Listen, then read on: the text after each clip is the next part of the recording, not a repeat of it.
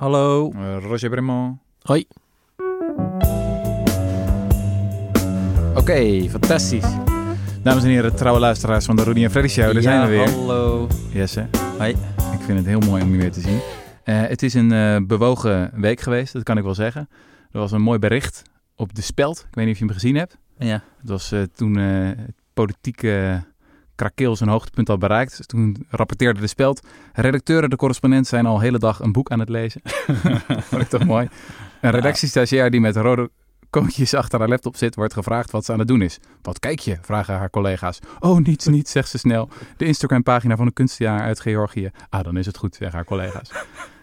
Kunstenaar uit Georgië, dat, dat, is meer de groene, hè? Ja, ja, ja. ik ja. geloof dat jij wel een beetje gezondigd hebt. Ja. Uh, je hebt uh, mij als, als uh, ja, toch hoofdredacteur van deze specifieke podcast gemeld dat je een rant hebt. Heb ik dat? Ja. Nou, ik weet niet hoe jij daarnaar hebt gekeken, maar ik, heb, ik zat dus naar dat debat te kijken en ik dacht echt, waar gaat dit nu nog over? Mm -hmm. Want, oké, okay, we begonnen dus met eigenlijk het idee van in het begin van de week dat, zeg maar, er stond op dat papiertje van die verkenner stond positie, omzicht, functie elders. Mm -hmm. Nou, toen bleek eigenlijk de dag van dat debat van dat uh, Rutte had gezegd van, uh, ja, ik, uh, ik heb er niet over omzicht gesproken, dus niks aan de hand. Toen bleek uit dat verslag van dat hij wel over omzicht had gesproken. En dat hij iets had gezegd van, nou ja, je kunt een minister maken of zo. Mm -hmm. Maar ik zat even te denken, is dat dan hetzelfde als functie elders? Want ik had eigenlijk zoiets van functie elders, dan denk ik commissaris van de koning in Siberië of zo. Mm -hmm. Dan denk ik niet dat iemand in principe minister kan worden. Nee. Sterker nog, ik zat te denken, wat nou als er precies het omgekeerde had gestaan? Liever geen omzicht als minister alsjeblieft was dan de ophef niet ongeveer drie keer zo groot nog geweest? Of, of, dus ging het nou eigenlijk om wat daar stond? Mm -hmm. Volgens mij helemaal niet. Volgens mij was dat ook helemaal niet zo bezwaarlijk wat daar stond, toch? Mm -hmm. Dus het ging dan heel erg over dat hij dan zou hebben kunnen liegen. Maar dan krijg je dus een heel ingewikkeld debat over wat de geestestoestand was van Mark Rutte op het moment dat hij sprak over bla bla bla. En dan is het allemaal van, nou, ik heb naar eer en geweten geantwoord en uh, ik heb niet gelogen, nooit, nooit, nooit heb ik gelogen. Mm -hmm. Ja, dat wordt een tamelijk saai debat waar je toch niet uitkomt verder. Mhm. En dan denk ik, wat zegt het nou over ons land dat je dan tien jaar Rutte hebt, dat er toch wel wat wanwetgeving is langsgekomen, maar dat die man nooit in de problemen is gekomen, behalve als hij over zo'n idiote bananenschil als deze struikelt. Ja. Waarbij het eigenlijk alleen maar politieke zeden is van heeft hij gelogen, ja of nee. Dat weet ook verder niemand. En waarbij er eigenlijk volgens mij helemaal niks op het spel staat. Want Nee.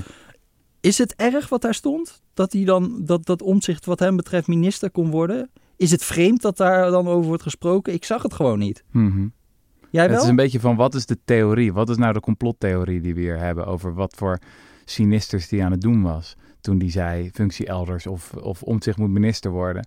Dat is En- een beetje vergezocht. En wat was zijn belang dan om daarbij te liegen voor de camera's Ja, van en niet NOS alleen hij, maar ook zeg maar Kajsa Longren en Annemarie Jorisma, die ook alle twee Ja. het blijkbaar zo triviaal vonden dat, het, eh, dat er niet over gesproken Ja. werd. Ik snapte, ik snapte het gewoon niet meer op een gegeven moment. ik vind het ook redelijk gekmakend. Ik bedoel, je kan duizend en één redenen bedenken waarom Rutte niet een al te geschikte president is geweest. Trouwens, zeker Premier, in deze... eh, pre- president, premier. Eh, zeker in deze pandemie trouwens. Ik bedoel, ik, ik vind het ook echt gekmakend om dan weer, weet je wel, met, eh, met AstraZeneca zijn gestopt. Nou goed, dan kan die Hugo de Jonge weer van de schuld geven. Maar ik bedoel, er zijn echt meer dan genoeg redenen van de afgelopen tien jaar. En dat hij dan over deze bananenschil gaat struikelen. Ja, het is wel, we leven in een, eh, Ja. een gekke Nou ja, wereld. en ik ben een beetje bang dat de, dat soort van eh, de Tweede Kamer die, die nieuwe rol van tegenmacht gaat invullen door eigenlijk constant de integriteit van mensen te gaan bevragen Mhm. op deze manier. In plaats van dat het gewoon, eh, ja, dat je het gewoon over, over, over de inhoud gaat hebben. Mhm. Maar goed, Ik hoor je, jongen. Ehm, dat is er even uit. Eh, we gaan het er volgende week nog wel langer over hebben, denk ik. Je bent ook eh, bezig met een stuk, begrijp ik. ja. Ehm, we gaan nu echt even de diepte in, man. Ehm God. 3000 jaar filosofie. Oei, oei. filosofie. Oei, oei, Ehm, oei, oei. ik heb hier echt super veel zin in. Ja. Ehm, ik heb hier een hele tijd al naar uit zitten kijken. Het is voor mij een ultieme bromance podcast, dit. Eh, dus eh, ja, normaal is het natuurlijk al een beetje... eh, ja, het is altijd wel gezellig een met jou, bad, Jesse. maar vandaag hebben we eh Jurien Hamer als gast. En ik mag denk ik wel Jurien zeggen. Want ja, ik ken je al, ja, wat is het? Hoeveel jaar? 13, 12, 13 jaar? Ja, sinds Best onze wel lang, 18. Ja. wij hebben elkaar ehm, ontmoet bij de studentenvereniging in Utrecht. Zat jij er ook? Ja, zat ik ook. Oh. Ja, SSR nu. Ehm, en ehm, ja, toen hadden we eindeloze discussies over de wereld, over het leven, over wat we wilden gaan doen. we hebben uiteindelijk andere routes genomen. Uh, dus uh, ik was 22, 23 en ging toen hysterische stukjes stikken over uh, Zwarte Piet en zo voor de Volkskrant. En heb me een beetje naar binnen gerotst. ja, en, en ben zo gekomen op de plek waar ik nu ben. jij wou het wat serieuzer aanpakken, Jurien. Jij bent de filosofie ingegaan, PhD gaan doen aan de Universiteit Utrecht. Heel ingewikkeld proefschrift geschreven. Ja. Um, maar wat is nou het mooie? Is, um, Jurien, je hebt een, um, een boekje geschreven voor het gewone volk. Uh, of in ieder mm. geval filosofie die toegankelijk is voor, uh, ja, voor, voor ons mensen. heet dat. Ja, publieksfilosofie. En uh, dat gaat over um, de vrije wil. de titel van het boekje is Waarom schurken pech hebben en helder geluk. Een nieuwe filosofie van de vrije wil. En um, wat extra leuk is, ik kreeg ook een paar mails trouwens de laatste tijd van luisteraars. Die zeiden van, uh, en Freddy, jullie moeten het eens hebben over dat debat rondom de vrije wil en, en determinisme. Uh, neurologen zijn er natuurlijk in bezig geweest. Uh, we kennen allemaal het boek Wij zijn ons brein van Dick Swaap, dat een enorme bestseller was een aantal jaar, dat is ook tien jaar geleden. Um, maar ook allerlei Amerikaanse en Britse filosofen. Grote implicaties voor um, ja, hoe we naar allerlei politieke discussies kijken. Um, dus dat gaan we doen. Hebben we er zin in, mensen? Ja, er is heel veel zin in. Mooi. Um, ik zou zeggen, trap hem even af. Uh, wat is eigenlijk wat er hier op het spel staat? Dus um, heel veel mensen geloven in de vrije wil. Wat is het, waarom is dat een probleem? Een soort van, waarom moeten we het überhaupt over de vrije wil hebben? Ja, uiteindelijk moeten we het over de vrije wil hebben vanwege de verbinding tussen de discussie over de vrije wil aan de ene kant en al onze praktijken van straffen en belonen aan de andere kant. En met al onze praktijken bedoel ik echt ze allemaal. Dus eh, in een huwelijk, als je ergens ruzie over maakt, dat je een ander de schuld wil geven en de ander wil straffen, bijvoorbeeld omdat je partner is vreemd gegaan. Uh, in een rechtszaal, uh, als we criminelen veroordelen. In onze economie, als de rijke ondernemer of de topsporter zegt: Ik heb recht op een heel hoog salaris, want ik heb fantastische keuzes gemaakt in mijn leven. Al die praktijken van straf en beloning, die hebben allemaal te maken met die vrije wil. In die zin dat, dat ik denk um, dat, dat ze ja, eigenlijk gebaseerd zijn op de vrije wil. Dus als je zegt die vrije wil, dan moet je aan twijfelen. Dan moet je ook twijfelen aan al die straffen en al die beloningen die we eigenlijk aan het uitdelen zijn in de samenleving. Is dat een nieuwe positie in de filosofie, dat je moet twijfelen aan de vrije wil? Helemaal niet. Nee, het interessante is eigenlijk dat, uh, dat zeg maar de strijd die ik in het boek voer, dat is eigenlijk de strijd tegen wat dan heet de libertaire vrije wil. Dus dat is eigenlijk het idee dat jij een vrije wil hebt waarmee je kan zeggen, ik ben de ultieme oorzaak van de keuzes die ik maak. Mm En dus ik heb misschien wel een heel pakket met genen, ik heb allerlei ervaringen, ik ben op een bepaalde manier opgevoed, maar dat bepaalt mij niet. Ik kan op de een of andere manier die dingen allemaal tussen haakjes zetten en zelf beslissen. Dus mijn keuze begint bij mij, hm. bij niks en bij niemand anders. En dat idee, dat is eigenlijk door de eeuwen heen al heel vaak bekritiseerd. Uh, ook door Spinoza, maar je vindt bijvoorbeeld ook bij Marcus Aurelius.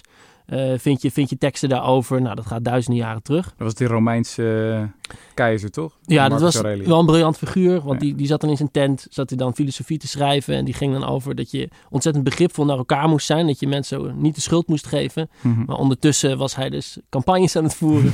waarbij volkeren half werden uitgemoord. Dus, dus zo zie je maar. Bijzonder. zeg maar, practice what you preach was misschien voor Marx Aurelius. Ah, daar gaan we het zo nog even hebben over. Practice what you preach. Um, maar dus die, die vrije wil is al heel vaak bekritiseerd. Van dat is eigenlijk een logisch inconsistent begrip. Het kan eigenlijk niet. Um, zeg maar, je bent als mens, ben je ooit op aarde gekomen. Je bent het resultaat van, uh, ja, uh, noem maar op, natuurwetten. Je bent, uh, je bent een keer geboren. Je, keuzes worden beïnvloed door je omgeving, door je genenpakket, door je DNA, hoe je brein in elkaar zit. Wat Dick Swaap zegt, wij zijn ons brein. Um, ook al begrijpen we het nog niet helemaal misschien. Um, ja, uiteindelijk zijn er oorzaken. En zelfs als er niet oorzaken zijn, dan beginnen mensen over kwantummechanica of zo. Dan zeggen ze ja, maar niet alles is gedetermineerd. Logisch gezien kan die libertaire vrije wil eigenlijk niet bestaan. Nee, precies. Dus dingen komen door andere dingen. Ja. Dus dat is hoe we de wereld begrijpen. Als, als een vliegtuig neer is gestort, denken we, hoe komt dit? Welke oorzaken zijn hieraan vooraf gegaan? Uh, en onze keuzes worden dus ook veroorzaakt. Dat zijn ook, dat zijn ook soort van producten die in een keten van, van allerlei gebeurtenissen staan. En het cruciale ding is inderdaad, heel vaak weet je echt niet precies wat er nou, precies, wat er nou in die keten zat. En daar proberen die neurologen wel steeds meer van bloot te leggen. Maar heel veel dingen begrijpen we eigenlijk ook nog helemaal niet zo goed. Het principe is, er is een verklaring, ook al weet je hem niet. Er is een verhaal. Yeah. Um, maar op een wat simpeler niveau. In het boek vertel je het verhaal van een man in Amerika die uh, ja, gewoon een braaf burger is. Uh, geliefd door vriend en familie en een goede werk, uh, werknemer is op zijn werk. En op een gegeven moment gaat hij wat rare dingen doen. Dus op een gegeven moment wordt er, wat is het, kinderporno ontdekt op zijn computer. En blijkt het allemaal fout te zitten. Ja, en hij heeft, hij heeft een stiefdochter en dan gaat hij ineens avances maken naar zijn, ja. naar zijn, naar zijn stiefdochter. Ja, dus die wordt ingerekend, opgepakt, gaat naar, ja. de, gaat naar de gevangenis. En dan zeggen de meeste mensen van, slecht, slechterik pedo, weet je wel. Verkeerd mens, moet straffen, moet boeten. Nou, vervolgens zit hij in de gevangenis, krijgt hij hoofdpijn. Uh, leggen ze hem in de scanner, blijkt, zit een grote tumor in zijn brein. Nou, halen ze die, uh, gaat hij in het ziekenhuis, halen ze die tumor weg. En wat blijkt? Die gekke gevoelens, die verdwijnen.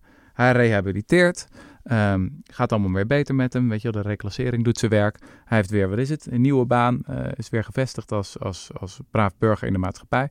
En datzelfde gedrag keert weer terug. Ze leggen hem weer onder de scanner. Voilà, tumor ook weer terug.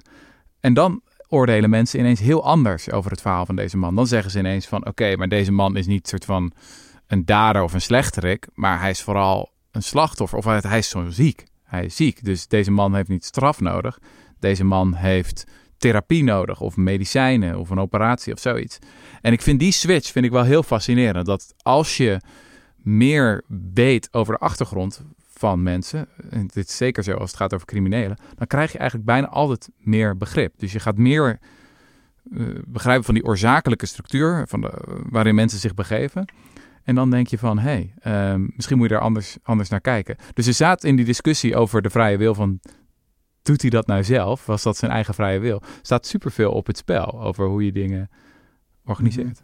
Ja, nee, ik, ik, ik, ik heb ook wel eens het idee dat soort van uh, echt goede fictie, weet je wel, goede verhalen. Dat gaat heel vaak over dat de bad guy, weet je, ook een, ook een aantrekkelijke origin story heeft. Weet mm -hmm. je wel, mhm. van hoe is deze bad guy nou eigenlijk een bad guy geworden? Mm -hmm. En als je daar op een gegeven moment zoveel inzicht in krijgt, dan, dan ontstaat er een soort van vertwijfeling bij je. Dat je ergens ook wel een beetje die kant van die bad guy gaat zien.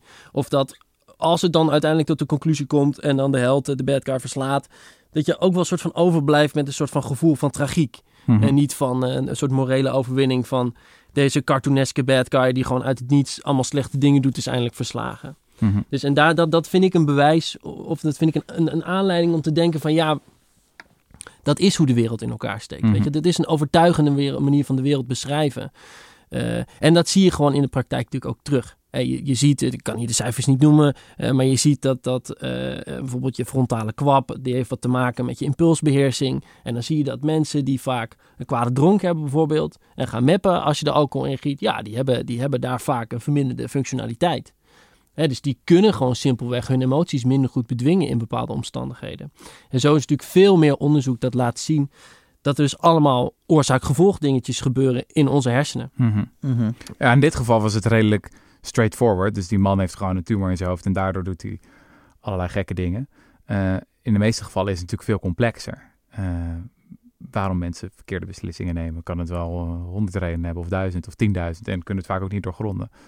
Alleen het principe zelf, je zou kunnen zeggen, alle criminelen zijn pechvogels. Zou je zo ver gaan? Ja, zeker. Ja, de, kijk, de pech heeft vele vormen. Hm. dus, dus, uh, dus je kunt een pechvogel zijn uh, omdat uh, je oudere broer weet je, je in de criminaliteit heeft gedrukt. En een soort van vanaf het begin er een soort geweldsdreiging was van als jij niet drugs gaat dealen heb je een probleem met mij of zo. En dan erkennen we van ja, dat is wel heel veel pech. Maar je kunt ook gewoon de pech hebben van ja, dat, jij, dat, dat er zich een persoonlijkheid ontwikkelt. Ehm, ja, die gewoon behoorlijk antisociaal is. Dus heb je ook heel veel pech. Ja, en dan misschien heb je wel, uh, heb je wel hele fijne ouders en uh, heb je een fijne school en alle soort van standaard dingen waar we waar zouden zien van oh dat is echt pech die ontbreken. Maar ja, je hebt wel een antisociale persoonlijkheid. Nou, daar heb je behoorlijk pech mee dan. En die criminelen heb je natuurlijk ook. Hm. En hoe moet je dan dus dan zit je eigenlijk los van de hele, als dat zo zou zijn, hè, dat, dan zit je los van een soort van, het is jouw schuld, hoe we het normaal denk ik zien. Ja, Ehm, maar moet je dan nog steeds straffen? Ja, het interessante is dat er eh, verschillende redenen zijn om te gaan straffen. Verschillende strafgronden. Eh, zo werkt het ook in ons recht, in alle rechtssystemen ter wereld.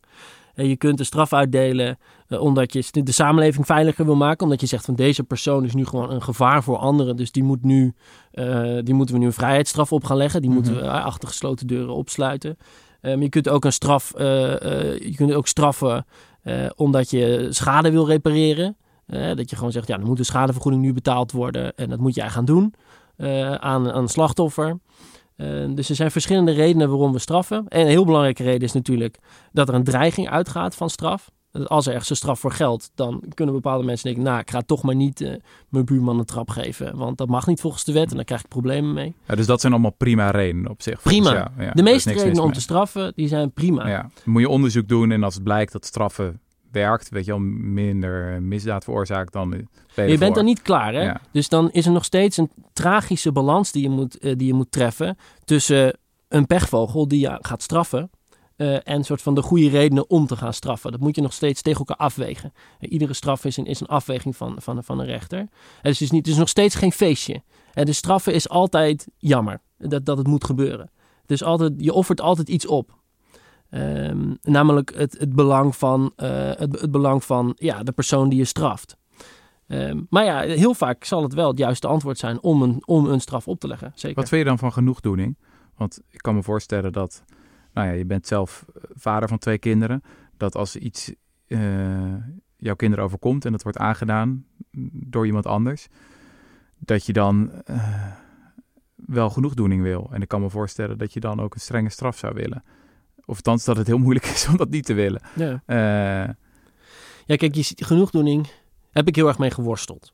En uiteindelijk eh, heb ik een soort van filosofisch, als je het filosofisch beredeneert, hè, dan is genoegdoening eh, ook nog een strafrechtgrond die ik zou accepteren. mhm. Omdat je eigenlijk zegt, ik vind niet per se dat jij verdient te lijden, maar jij moet lijden om, om mij te helpen, in zekere zin. Hè? Om mij te helpen hiermee verder te gaan. Hmm. Met, dus, dus als dit geen gevolgen voor jou zou hebben, dan, dan, kan, ik niet, dan kan ik niet verwerken wat er is gebeurd. En Hmm. dat is wat je eigenlijk zegt met, met genoegdoening.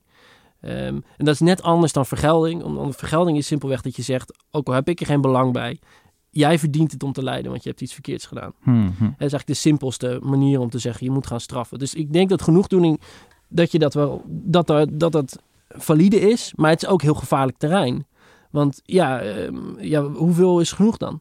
Hmm. om, jou, om jou te helpen om verder te gaan eh, met je leven. Als jou iets heel ergs kan, eh, heel ergs overkomt, ja, misschien voel je dan wel eh, dat de dader niet hard genoeg gestraft kan worden. Hmm. Geen straf is, weet je, dat zeggen ze ook wel eens hè, in de afloop van rechtszaken, hè, geen straf is hoog genoeg. En Ehm, wat is dan hoog genoeg? Hoe kom je daaruit dan? Ja, kijk, je ziet eigenlijk, je ziet, je ziet in de praktijk zie je gewoon bewegingen. Hè, dus eh, op een gegeven moment zijn we uitgekomen eh, bijvoorbeeld bij eh 15 jaar eh, maximum eh, voor een doodslag. Eh, En dat is iets waar onder druk van de politiek, ehm, ehm, ja, met, heel, met heel vaak ook het argument van vergelding, ook het argument van genoegdoening hoor, ervan gezegd is nee, dat moeten we nu omhoog gooien, dat moet eigenlijk een stuk hoger zijn. Dus ik geloof dat nu richting iets van 2025 moet gaan of zo. Dus je, je praat over een praktijk waarin je die bewegingen ziet. En wat ik zeg is, ja, hoezo was die 15 niet hard genoeg dan? Mhm. Dus, dus hebben we daar echt goed over nagedacht? Hebben we het echt goed afgewogen? Ja, want we weten bijvoorbeeld dat eh, simpelweg zwaarder straffen, dat dat de samenleving niet veiliger maakt. Ehm, het heeft heel veel gevolgen waardoor het juist onveiliger wordt. Eh, bijvoorbeeld omdat iemand zo lang vastzit. Ja, dat het heel moeilijk is om, om iemand nog terug te brengen op een verantwoorde manier in de, in de samenleving. Die rehabilitatie is heel moeilijk geworden. Hè, en ja, maakt dit echt het verschil voor, voor het herstel van slachtoffers? Hè, of, of zou je bijvoorbeeld ook kunnen kijken naar betere slachtofferhulp? Of misschien wel naar trajecten waarin je toch tot een soort van verzoening probeert te komen met de dader? Hebben we daar echt goed genoeg naar gekeken? En dus in mijn optiek is het zwaarder straffen is altijd het allerlaatste wat je moet doen. Als je al het andere hebt uitgeprobeerd. Om dit te voorkomen. Hmm. Dat je mensen nog meer laat lijden. Dus jij zit eigenlijk heel erg in een soort van het moet instrumenteel zijn, al die, al die rechts, eh, eh, strafrecht en zo. Dus je kijkt van we willen in, de, in zo min mogelijk misdaad in de samenleving bijvoorbeeld. Er is altijd een afweging als je mensen opsluit die waarschijnlijk misdaad zouden kunnen plegen. Nou, dan plegen ze geen misdaad omdat ze opgesloten zitten. En dat moet je eigenlijk afwegen tegen, uh, nou ja, dat je ze zo opsluit, uh, zo lang zorgt er ook weer voor dat ze misschien de kans is dat ze daarna wel weer veel misdaad gaan Zeker. plegen. Hm. Dus het moet eigenlijk gewoon, het, het, uiteindelijk is het doel heel erg preventie in jouw optiek. Ja, en, maar ook, maar dus, maar ook hè, herstel. Hè? Dus, dus er is een bredere, eigenlijk een soort van denktraditie binnen het strafrecht. Waarbij ze zeggen, het moet echt gaan om herstelrecht. Hè? Ja. Als, als er iets misgaat in de samenleving, moet de schade daarvan zo goed mogelijk hersteld worden. Niet alleen van het slachtoffer, uh, maar, ook van, uh, maar ook van de dader. Die moet ook op de een of andere manier weer verder kunnen. Mm -hmm. Zijn leven op een gegeven moment op een goede manier weer oppakken. Dus dat is een soort van de filosofie die je, moet, uh, die je volgens mij moet hanteren. Mhm. Mm. Ja, en ja, ik kan echt niet zeggen van hè, dat betekent in rechtszaak zoveel dat dit moet gebeuren, rechtszaak zoveel dat dat moet gebeuren. Dat, daar, we hebben een praktijk die daarover nadenkt. Maar wat je wel ziet is trends. En de trend van de afgelopen 30 jaar is heel duidelijk. Het is gewoon steeds zwaarder straffen.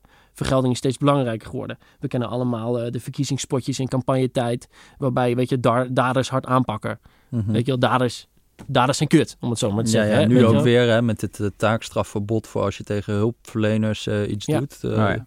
Dus dan...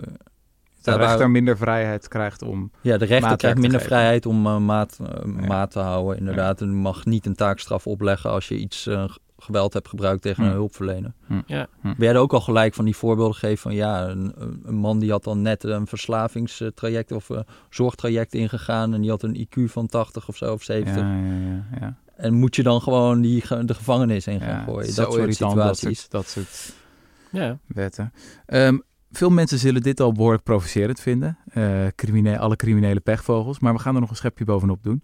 Um, wat, ik, wat ik heel fascinerend vind, is dat je eigenlijk laat zien dat al die neurologen van de afgelopen tijd, en er zijn er binnen en buitenland veel geweest, in Nederland Dick Swaap, en in het buitenland heb je figuren als uh, Robert Sapolsky, heeft een boek geschreven, Behave. Um, die laten zien van, oké, okay, zijn, we zijn het product van het brein en van allerlei dingetjes die daar, die daar gebeuren, hoe complex dat ook is. Maar veel van hen durven niet echt door te denken wat de maatschappelijke implicaties zijn. Die lijken een beetje te stoppen. Ze zeggen dan een paar dingen wel over het strafrecht. Van oké, je moet een beetje bij criminelen. Maar eigenlijk heeft het voor heel veel andere gebieden van het leven, van de maatschappij, ook implicaties. Bijvoorbeeld um, economie. Um, bijna iedereen van links tot rechts in Nederland is een aanhanger van wat we de meritocratie noemen. Dus het idee dat als je nou ja, goed je best doet en uh, je kansen pakt, dat je dan een beloning verdient. Dan zeggen linkse mensen meestal van ja, die kansen die zijn niet eerlijk verdeeld. Dus we moeten mensen die uh, nou ja, uh, zijn geboren met een achterstand of die bijvoorbeeld ouders hebben die ze minder stimuleren of zijn opgegroeid in armoede, die moeten we meer kansen geven. Maar als we eenmaal gelijke kansen hebben, dan is het oké. Want dan is het aan de mensen zelf, om, aan hun vrije wil, om die kansen te pakken. En dan kunnen we gewoon gaan belonen naar verdiensten. Maar jij zegt daar eigenlijk ook over van, nee, dat klopt niet. Uh, die meritocratie op zichzelf is al fout. Ja, zeker. Dus kijk, gelijke kansen duidelijk te prefereren boven ongelijke kansen. Mhm. Hè? Dus, dus dat, dat soort van, hè? dus er is echt wel natuurlijk het is heel erg goed te begrijpen waarom mensen dat zien als, als het belangrijke ideaal. Mhm. He, als, als, als uh, bijvoorbeeld kinderen met een, een, een minderheidsachtergrond een lager schooladvies krijgen en, en daardoor bepaalde carrière niet kunnen maken. En dan zeggen ze, ja, dan moeten gelijke kansen zijn. Die moet je natuurlijk ook naar het VWO kunnen sturen. Ja, natuurlijk, daar ben ik natuurlijk mee eens. Maar het is nog steeds niet echt eerlijk. En want ook als je enigszins gelijke kansen hebt, Um, ja, wat bepaalt dan uiteindelijk dat de een die kans wel pakt en de ander die kans niet pakt? Ja, weet je, het zal altijd iets zijn. Hè? Misschien, heeft, uh, misschien dat iemand bepaalde toetsen een keer slecht maakt, omdat iemand gewoon een slechte dag heeft. Uh, want want ja, je, je, hebt een griepje gehad of zo. Of misschien was er heel veel ruzie bij je ouders thuis en is het daardoor niet gelukt om, om je toetsen goed te maken. En daardoor leg je het af tegen iemand anders. Of misschien zijn jouw hersenen gewoon op dat moment minder in staat om een toets heel goed te maken dan iemand anders.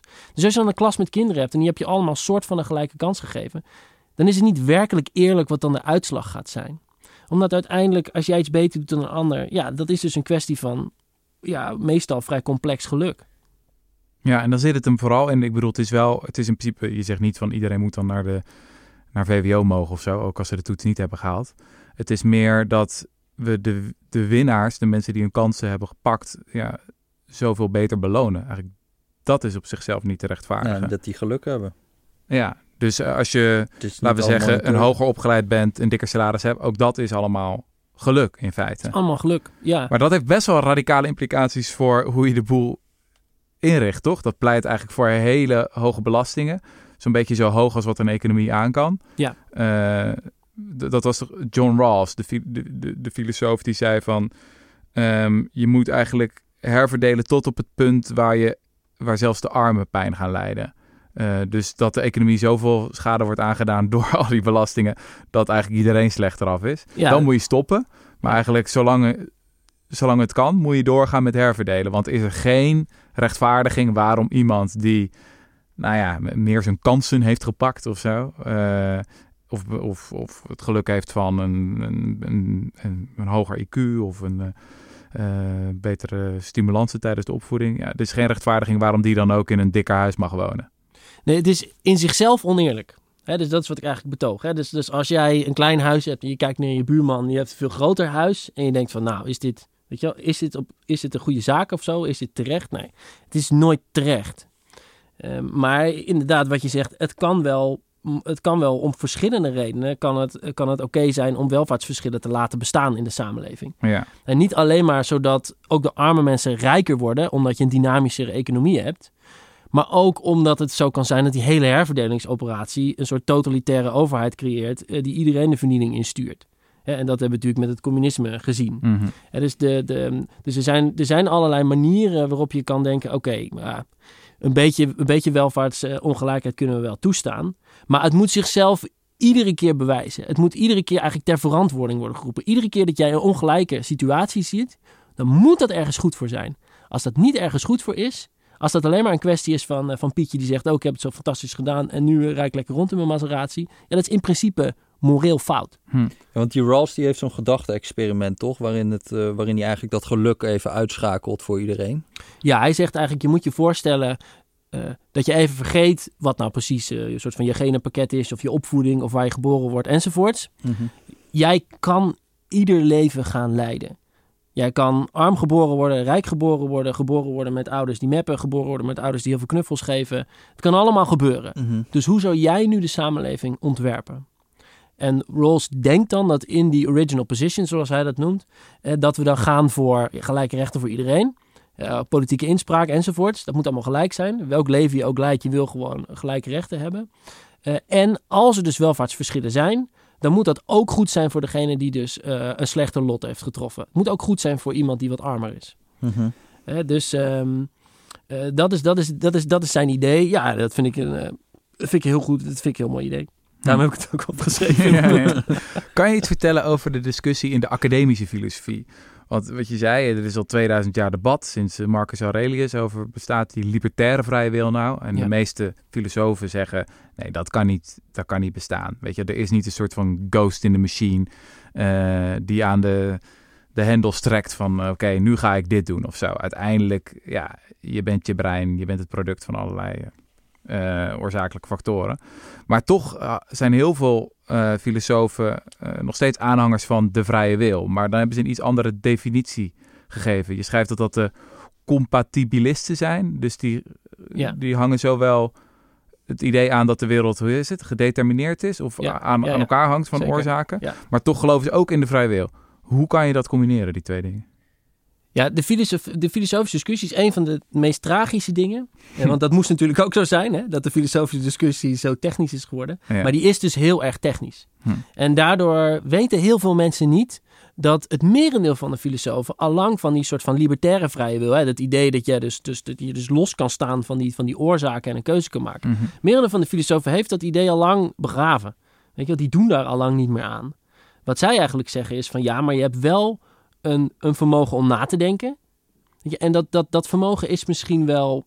ehm het is misschien niet geheel vrij. Hè? Dus, dus ja, ik denk nou eenmaal op een bepaalde manier na. Omdat ik nou eenmaal, weet je, dit lijf heb, deze hersenen enzovoorts. Maar toch is dat nadenken wel iets dat je een mate van vrijheid geeft.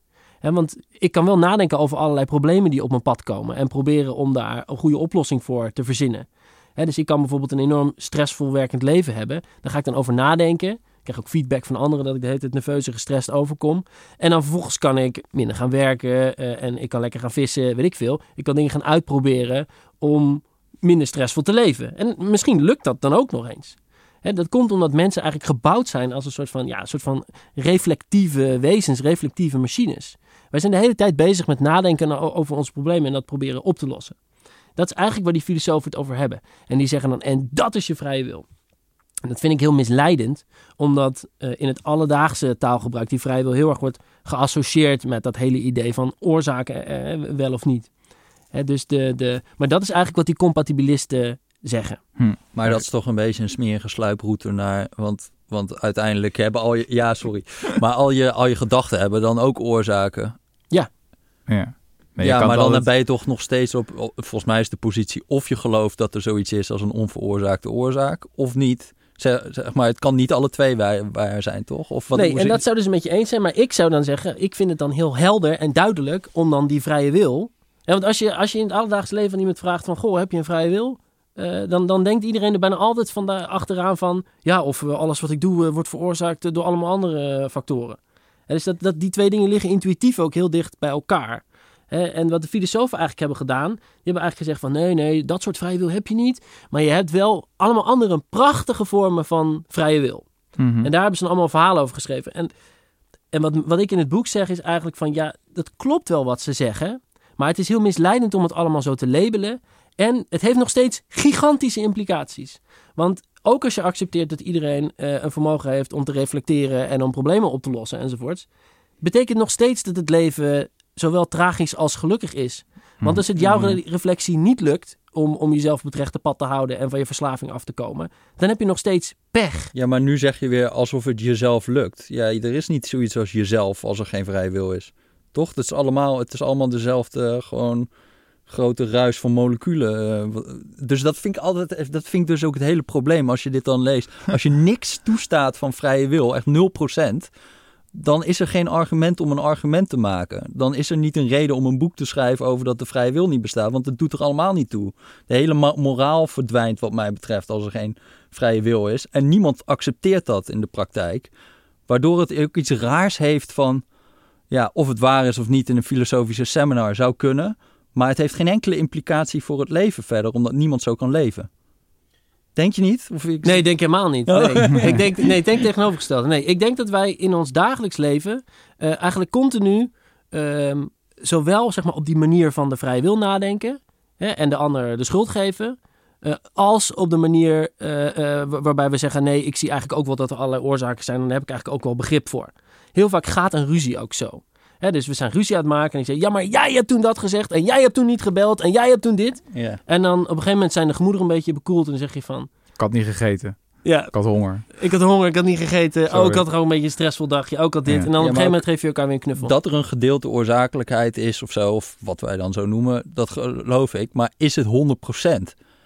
En als het, kijk, daar, daar gaat de discussie Maar wat is, natuurlijk als op. het niet 100% is, wat is dan die laatste ding? Is? Wat is dat in jouw idee? Is dat een Ja, dat van... is, dat is mysterieus, jongens. Dat is gewoon een mysterieus eh, stukje. Jij bent echt een religieus type, ja, jongen. sorry dat ik het zeg, maar ik kan, ik, het, anders wordt het wel heel ingewikkeld, Ja, eh, het ja. leven. maar hoor. kun je andere mensen laten leiden? En kun je akkoord gaan met een soort hypermeritocratische samenleving? Nee, tuurlijk Als niet. je Maar dat eens hoef moet je... zijn dat het uiteindelijk berust op een mysterie. Dan denk ik, nee, dat kan. Dat kan je dus niet zeggen. Ja, maar oorzaak en gevolg is ook mysterie. Kijk, jullie, jullie doen alsof dat allemaal zo Nee, ik ben kraakhelder gewoon is. de interviewer, Oh, ja, je bent gewoon een interviewer, oké. Ja. Maar, maar dat is ook mysterieus. Er is tering veel mysterieus. 95% van het universum hangt van donkere materie en energie uit elkaar... waarvan we helemaal niks weten. Het, eh, het is allemaal mysterie. Het, dat, dus wat dat betreft denk ik dan van... ja, waarom kan je dan dit een mysterie weer niet accepteren? Nou ja, kijk, uit- kijk uiteindelijk... Het, dus, dus ja, er zijn heel veel dingen mysterieus. Maar een soort van het basale principe...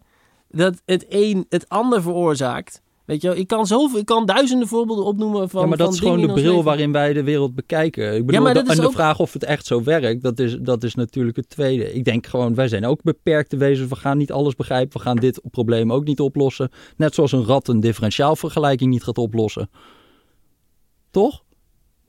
Kijk, volgens mij, dus je kunt verschillende debatten met elkaar voeren. Voor mij is het allerbelangrijkste dat als je zegt, als er zoveel twijfel is over iets, dat, over iets zo fundamenteels, zo elementairs, ja, dan kunnen we niet doorgaan met de manier waarop we, waarop we nu straffen en belonen. Nee, maar dat vind, dat vind ik ook. Maar is ben je het eens met is- 95% van wat daarin Precies, staat. en ik ben het dus ook helemaal eens met de conclusies, maar niet met de manier waarop we, waar, we- hoe, waar je, hoe je daar komt. Kijk, als je zegt 100%, er is geen enkele ruimte meer voor menselijk, menselijke keuzes, dan hebben we het over 100%. Dat, dat, dat geloof ik niet. En bovendien, het is onleefbaar, omdat waarom zitten we hier dan?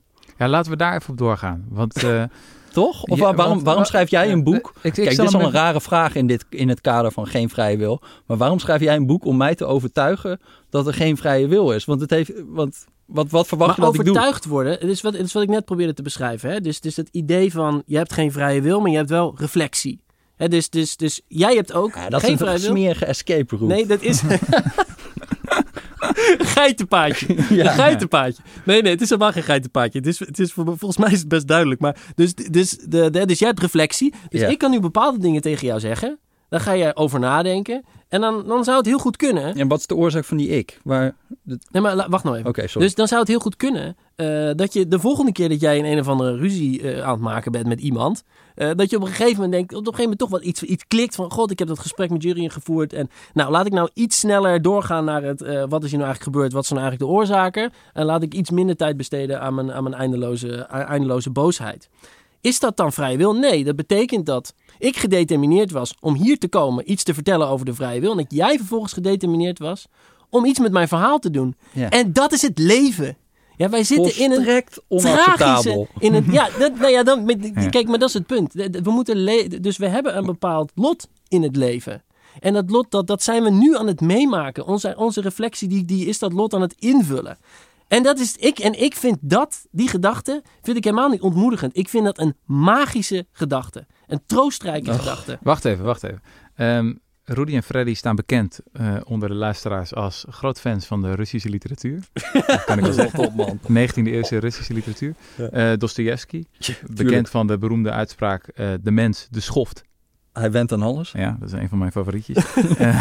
Eh, eh, maar ook eh, de auteur van het boek De Gebroeders Karamazov. Waar op een gegeven moment een van de typische figuren... Ja, ik ben nou niet zo'n kenner van de Russische literatuur. Maar op een gegeven moment zegt iemand... ehm, als God bestaat, niet bestaat... Nou, dan doe ik het verkeerd ook nog. Als God niet bestaat, dan mag alles. Dan is alles geoorloofd. Dus ehm, Precies. Dat is ook iets wat- dat is iets wat ook hier speelt, volgens mij. Wat Jesse eigenlijk zegt van, ja, als de vrije wil niet bestaat, ja, wat, wat heeft het dan nog voor zin? Ehm, kan ik dan niet gewoon eh, gaan doen waar ik zin in? Ja, het is Nee, van het hele dat- leven al, al die dingen, toch? al die termen, die slaan dan gewoon nergens meer Ja. op. Het hele leven slaat nergens meer op. En, maar ook, de, ook dat, daar, kan, misschien kan je daar nog wat verder op ingaan. Een soort van het verwijt van dat dit een heel gevaarlijk boekje is. Omdat mensen er nou ja, gewoon helemaal kapot van kunnen gaan. Of heel egoïstisch of asociaal. Daniel Dennett, dat is een Amerikaanse filosoof. ehm, die is een compatibilist. Dus echt een verdediger van de vrije wil. Ehm, die denkt dat, dat we er nog steeds kunnen blijven geloven. Die heeft het verhaal van... ehm, eh, stel je voor, er komt een, eh, iemand met een of andere compulsieve stoornis bij, eh, bij de dokter, bij de neuroloog. En eh, die wordt geopereerd en de neuroloog zegt, nou, we hebben een chip in je brein gedaan en je hebt geen last meer van die eh, stoornis. Maar eh, trouwens, eh, je hebt nu ook geen vrije wil meer. Nou, en diegene die gaat eh, volgens zijn leven leiden en die gaat, denkt, nou, ik heb geen vrije wil meer. Nou ja, mij niks uit. Nou, en die gaat gewoon gokken en die gaat jatten en die gaat allemaal crimineel gedrag vertonen. En eh, die wordt uiteindelijk opgepakt en die staat eh, voor, de, voor de rechter. En dan wordt gevraagd van, ja, waarom deed u wat u deed? En die zei, ja, ja, de neuroloog die had mij verteld, de dokter had mij verteld, ik heb geen vrije wil meer. Dokter wordt erbij gehaald eh, als, eh, als getuige.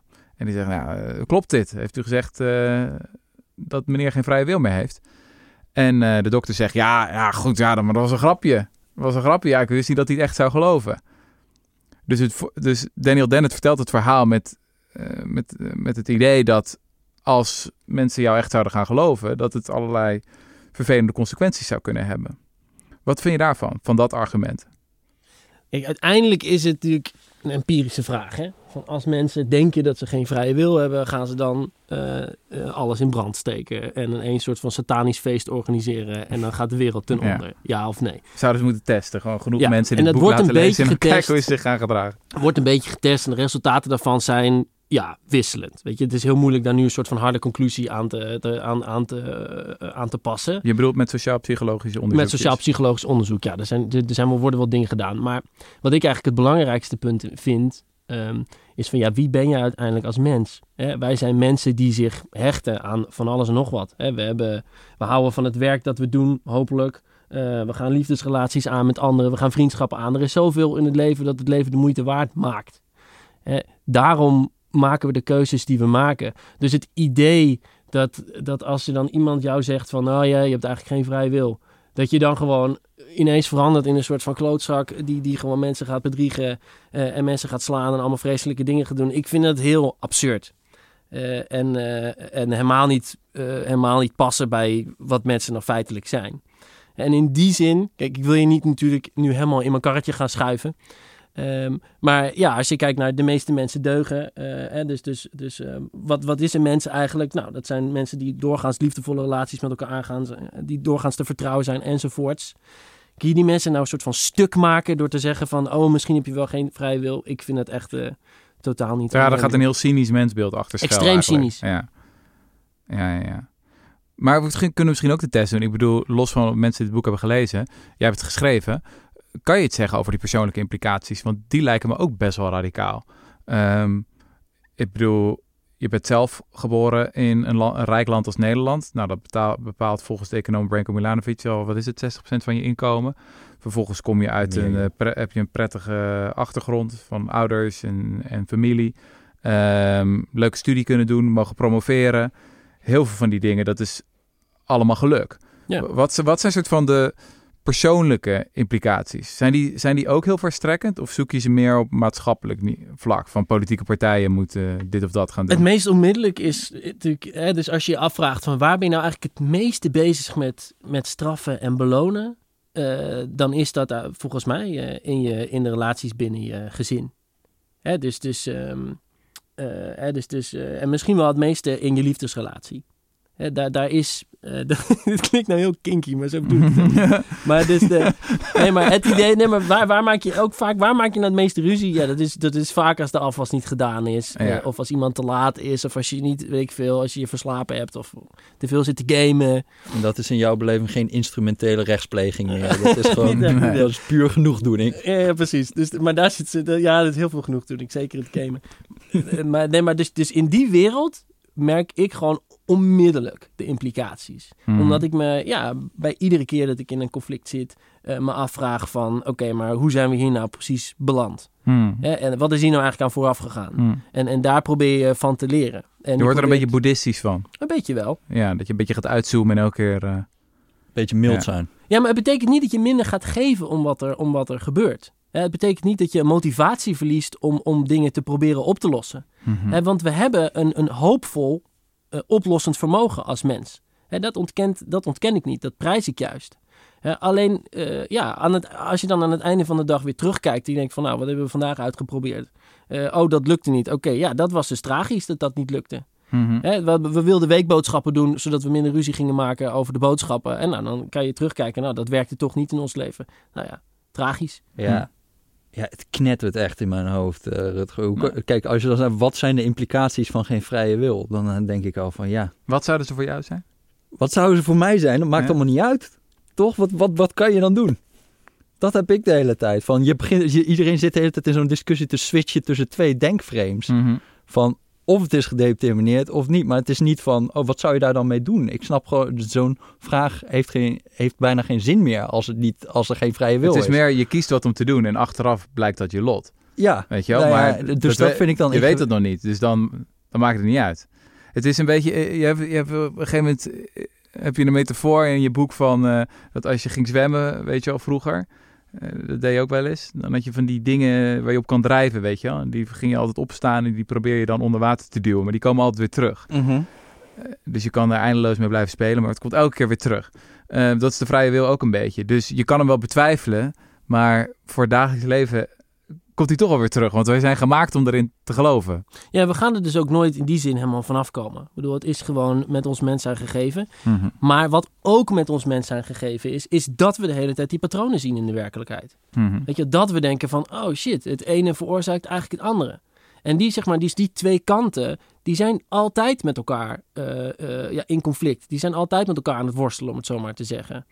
En ja, dit boek is een soort poging om die worsteling een soort duwtje te geven uh, ten faveur van het zien van die patronen in het leven om ons heen. Hm. Maar Jurjen, valt het met jou niet te onderhandelen? Dat we dan zeggen van oké, als we zeggen van uh, we, gaan het, we gaan het inkomen bepalen van iemand. Waar, wat is nou te herleiden tot jouw eigen keuzes? Nou, dan komen we al heel snel op, uh, ik bedoel, het land waar je geboren bent bepaalt zegt 80%. 60%. Ja, weet ik veel. Ja. En dan, Gender 10%. Ja, dan, uh, en dan gaan we dat allemaal optellen. Al die, al die, nog 10% is 80%. Al die oorzaken. En dan houden we nog gewoon, nou ja, zeg 4, 5% houden we over gewoon voor wat je, waar je zelf een beetje invloed op hebt. Mag dat van jou? Nou, kijk, laten we wel wezen, die samenleving... Dan zijn we al heel ver. Die samenleving zou al 5 miljoen keer beter zijn ja, dan, nee, dan waar we nu in leven. Dus dat zou ik fantastisch vinden. En dan, dan zou ik als een tevreden mens sterven. Maar je gelooft het niet? Nee, natuurlijk niet. Dus, want, uh, nee, omdat dus die, nee, want dat, dat magische percentage dat je, dat je dan zo... En ik vind het ook wel, ik vind het ook wel een beetje link. Want wat je, wat je ziet is dat als je eenmaal zegt van... Ja, maar een, een deel van je succes, dat heb je geheel en al aan jezelf te danken. Dat heb je helemaal zelf geschapen. Als je dat eenmaal zegt, dan kan iemand ook denken van nou, ik, eh, ik pak niet die vinger, ik pak de hele hand. Uh, ik, ga, en ik ga dat hmm. verhaal over mijn eigen succes ga ik gigantisch aanblazen. En ik ga die, die, die intuïtie die iedereen toch al heeft, we hebben een vrije wil, daar ga ik enorm veel aan appelleren. Dat gebeurt nu eigenlijk, politiek en dat gezien. Is Jij hebt het in je, maar in je boek over het, over het elastiek van de vrije wil. Is dat vrije wil is een soort van elastiek dat je kan oprekken. En meer, mensen aan de rechterkant van het politieke spectrum doen dat heel ver. Dus die zeggen vrijwillig is een hele grote rol. En dat is als een, als een crimineel iets slechts doet. Of weet je al, iemand is arm en die, die pakt zijn kansen niet. Dan is het vooral heel veel vrije wil. En linkse mensen proberen dat eigenlijk terug te dringen. Die vrije wil. Uh, en jij zegt van, voer dit debat überhaupt niet. Gewoon gooi met de prullenbak, de elastiek. Maar het is wel interessant. Het is wel de beweging, toch? Nee, dat is het. Uh, omdat, het, omdat, omdat zo'n... En dat, dat vind ik ook... Dat is sowieso fascinerend aan filosofie. Uh, het is uiteindelijk gewoon mega praktisch, mega onmiddellijk. Weet je, wel? je, mhm. je wil gewoon graag die beloning hebben. Uh, je wil gewoon graag die straf ontlopen. Dus als er dan een narratief is wat jou in staat stelt om die straf te ontlopen of die beloning op te eisen, ja, dan is het heel aantrekkelijk om dat narratief, om daar gebruik van te maken. Mm. En dat zie, je dus, dat zie je ook beide kanten op. Hè? Dus je ziet het ook aan de kant van geen vrije wil. Hè, dat mensen uh, natuurlijk. Uh, uh, heel snel met een excuus komen. en Zo'n tumor in je hoofd. Ja, precies. Geen tumor in mijn hoofd, maar ook ik ben zo vergeetachtig, want ik heb zoveel stress. En, en daarom uh, ja, lukt het me niet om, om op je huwelijk te verschijnen of zo, weet je wel. Mooi. Ja, ze volgens mij ben jij filosofisch knock-out. Uh, ja, ja, ik moet zeggen, ik heb het uh, boek grotendeels gelezen. Ik heb me grondig geërgerd. En dat was, en dat was, dat was heel goed, denk ik. Ja, dat is dus ik vond het, ik vond het, uh, ik vond het, en het was eigenlijk lekker geschreven ook. Dus uh, ik, uh, ik zou het iedereen willen aanbevelen. Mooi. Het boek heet Waarom schurken pech hebben en helder geluk. Een nieuwe filosofie van de vrije wil. Uh, de auteur is doktermeester Jurien Hamer. hij was vandaag in de Rudy en Freddy Show. We zijn zeer erkentelijk voor je komst. Ehm, ja, ik denk dat je nog wel een keer mag spreken. Ehm, ja, rennen naar de winkel. Hebben we nog meer... Rennen naar de winkel? Waar heb je het over? Oh, nee, buiten of niet? Wat? Rennen naar de winkel? Ja, om dat boek te kopen. Het is toch dicht, vriend? Ja, ja maar het kan ook afhalen. oh, okay. En sowieso de lokale boekhandel moet gesteund worden. Oh, niet op bol.com okay, okay, te stellen mensen. Tot de volgende keer. Tabé. Dat was hem dan. Alright.